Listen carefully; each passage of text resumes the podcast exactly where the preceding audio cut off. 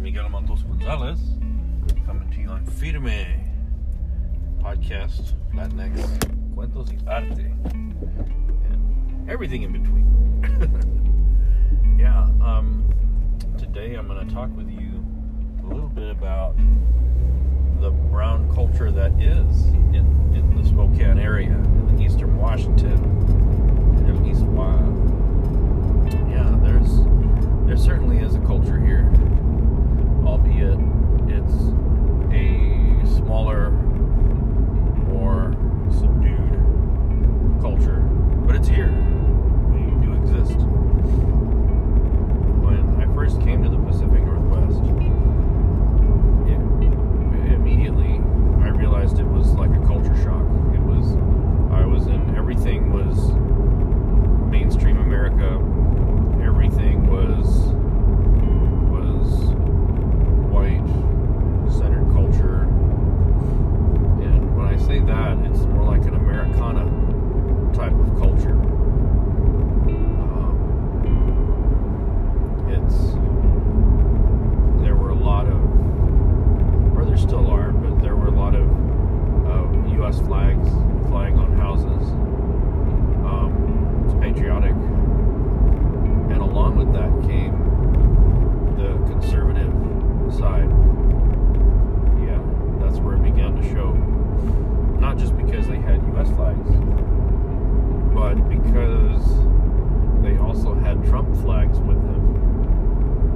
And either regardless of your, your heritage and your background, people are either ultra-conservative, Trump-loving, you know, flag-carrying on the back of their car, truck, whatever, and they're, or they're into the extreme polar end where they do not care for him, and they do not support his decisions, and it's, you know, it's a very... very, I guess you could say, partisan way of thinking up here in the Pacific Northwest. It's either you're one hundred percent with or one hundred percent against. And that conversation came up when I first arrived. Yeah, I, I drove here from San Antonio in two days. Uh, my wife, we drove up together and made it up here on a Sunday, very early in the morning, like one, two in the morning, crashed out around ten o'clock, eleven o'clock, she took a flight back to San Antonio, and then I went back to bed for a while, and um, the next day, I started a new job here, and the person that was also starting a new job, very, very Trump supporting, and in that office space, that area, I saw how many people were Trump supporters, and they believed what he said, you know, and they agreed the same. It's like a bunch of mini Trumps everywhere. It's the same thing. You know, you hear them saying, they need to hurry and build that wall. You hear them say, well, if they're not going to do things legally, and they're not going to do things the right way, they just don't need to be here. They should probably just be shot on sight. Just kill them. Rid the world of them. Yeah. They'd say a lot of hateful and hurtful things like that. And I thought, wow. These people are really passionate, and it's passion with hate that they have for a family of a people wanting to, to have a better life, to escape the, the pain and the suffrage. They are willing to leave their homeland to go and be immersed in a strange country where of services that they need are not going to be in their language. They're not going to be wanted. They're going to be threatened with jail.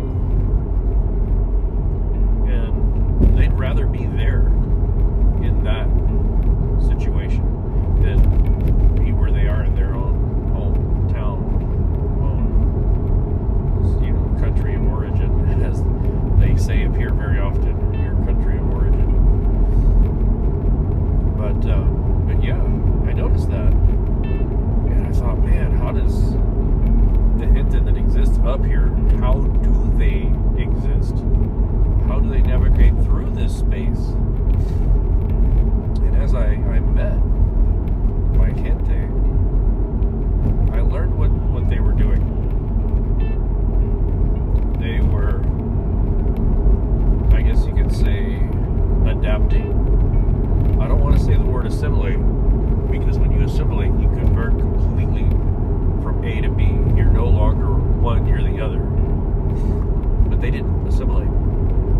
They, they appeared that way, but they didn't. They adapted, and they overcome, and they created almost like a shell around their Latinidad. So when they were not in their space, their home, their community, when they were out amongst that white Americana space, they were white Americana. They adapted to the situation, almost like a chameleon in a way. Yeah, really, really, like a chameleon. They, they became, for lack of a better term, whitenized. Yeah. And they spoke English, and they did the regular things that people do. They went to Starbucks, they went to Dutch Bros, they had their coffee, they wore their Patagonia sweater, you know, their North Face hoodies. And they, it's like they became an image of being white, and that was acceptable, that was accepted by the community in the Pacific Northwest. That was, that was okay. But the moment that that Latinidad squeals out and you say something in Spanish, or somebody says something like, well, they need to build that wall, and you're like, no, they don't. Oh my gosh. Yeah. Let's get flipped. Oh, well, if you don't agree, then you're complicit. You're just as bad as an immigrant, and you need to leave my country. And I was like, what do you mean? It's just an opinion. You say he should build a wall. I say, no, he shouldn't, because it's not really going to help anything. And you know, you don't have to agree with me, but you can at least respect my opinion. Yeah, and they, they wouldn't. So what I see gente doing here is they're adapting. And it's like they're moving between two spaces. They're not moving into that white space and agreeing to be white and agreeing with whatever their topics and concerns are. They're just accepting some of their social norms in order to be socially accepted. But the moment they move out of that white space and back into their brown space, boom, the language can come out now. That mask that you've had to wear comes off. You are who you are. And it's a great thing. It is an amazing thing. And when it comes to, as I mentioned before, the concept of culture, the traditions and the heritage that I have as a Mexican, for example, in Dia de los Muertos, if, if they're not a part of that culture and they're very, and they're centered in their white space, oh my gosh, all of a sudden we're devil worshippers, all of a sudden we're trying to raise the dead, and all of a sudden we're sitting because we're not respecting the dead, and yeah, all of a sudden we're we're the devil. All right, Bobby Boucher is the devil. Yeah, that's that's what happens. At our last Dia de los Muertos event that we had, our fifth annual, fifth annual, okay, for people that have been here for forty plus years, fifth annual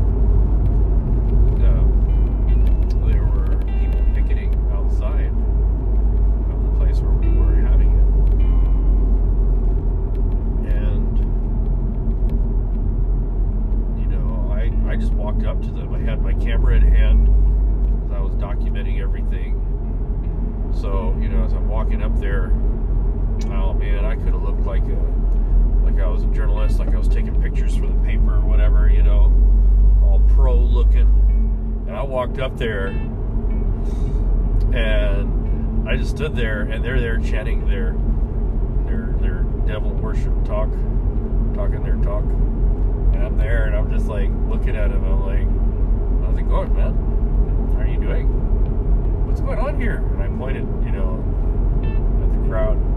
I said, what's going on here? And they're like, they are disrespecting the dead and they're worshiping the devil and they're making an attempt to bring people back to life, and it's a sin and it's wrong and they don't deserve to be here, and that's the problem with these people coming into our country, and they're just going on and on and on, rattling, right?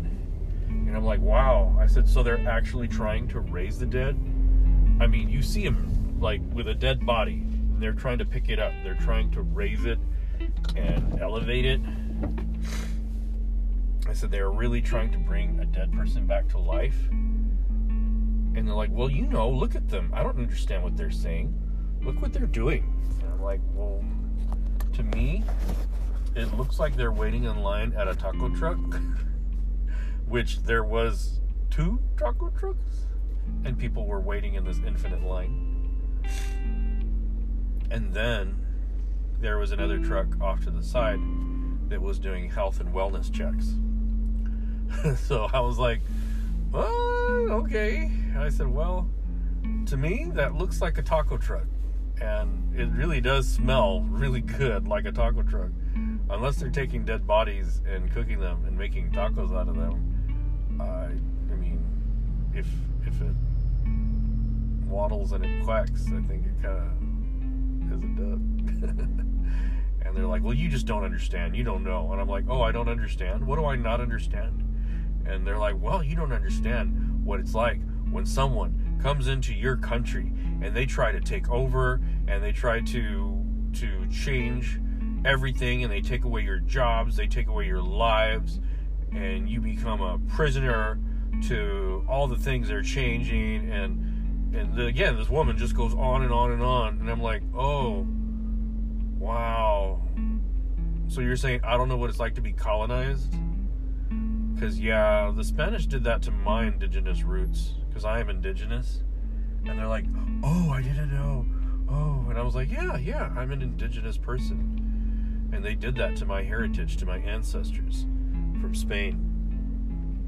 And that's where my name and part of my language comes into place.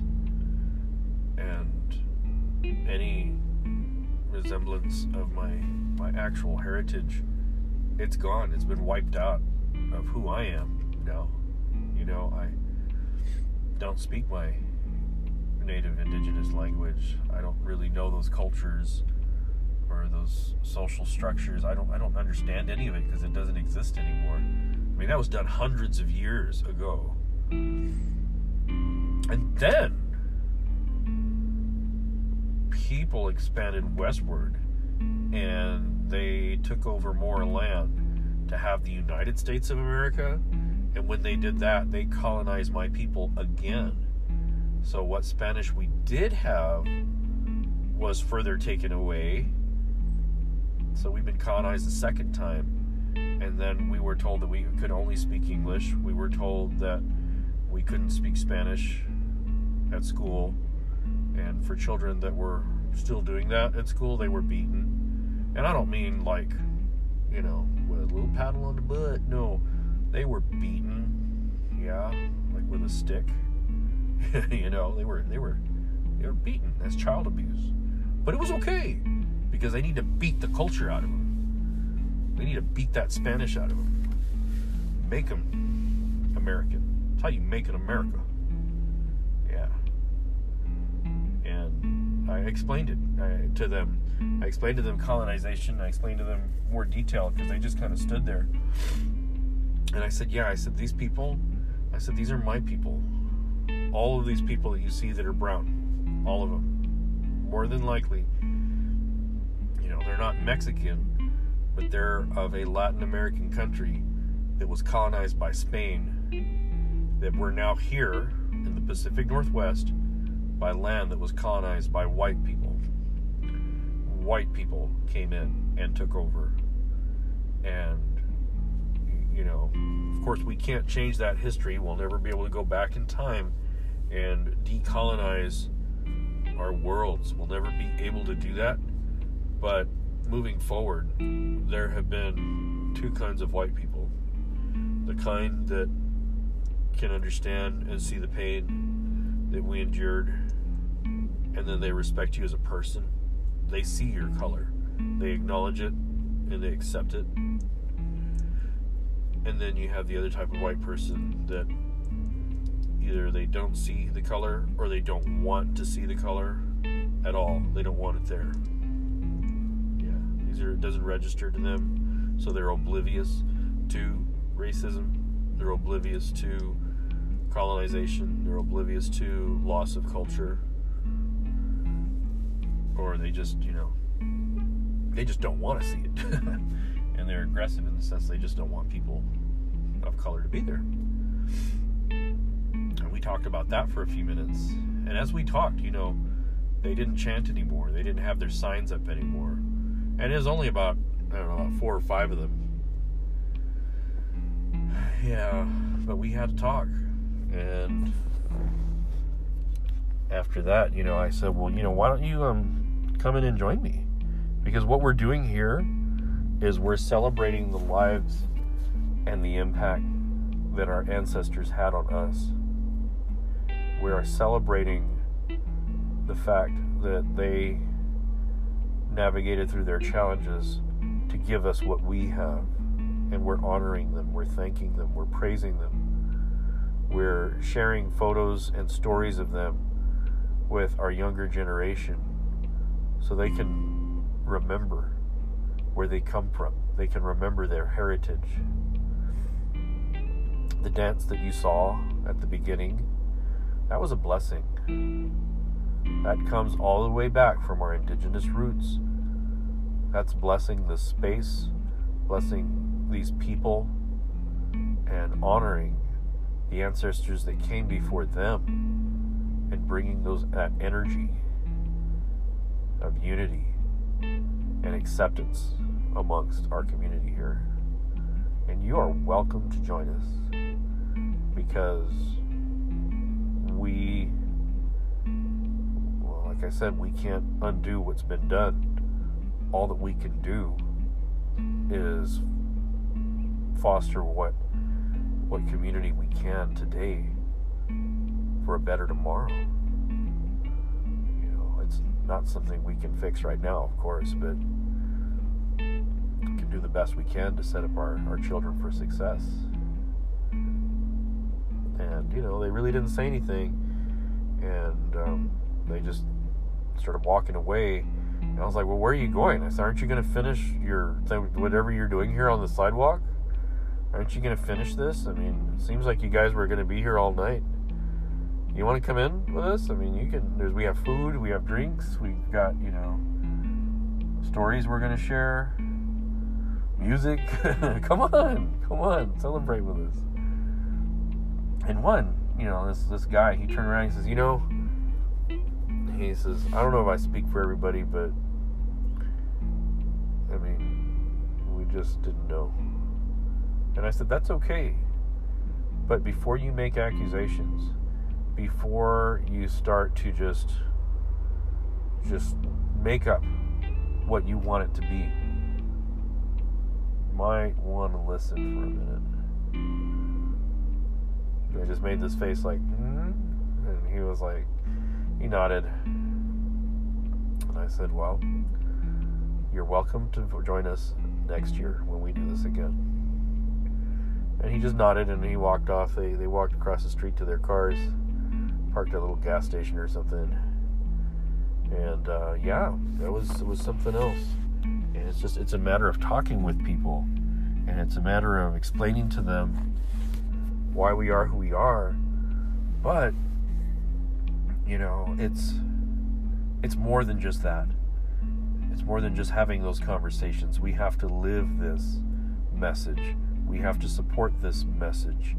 And whenever there's other community of color and they're faced with a challenge, we have to support them, regardless of what their heritage is. And that, I feel, that is the is, is a very strong way to create that community that we want. Yeah, you look at these sci-fi movies, the Star Treks, the Star Wars, you see all this stuff, and you you know, in Star Trek, it's, it's pictured in the future. And one thing I noticed is that you really don't see discrimination. You really don't see this connection to a monetary concept. Yeah, you don't really see that. And and it's like we're we can get there. We can live like that. We we don't have to have this monetary drive. We don't need to have this cultural separation. But but we do right now. Yeah, we still do. We will for some time. But that's where I'm saying we've got to support one and another, regardless if it's if it's women, white, brown, or black.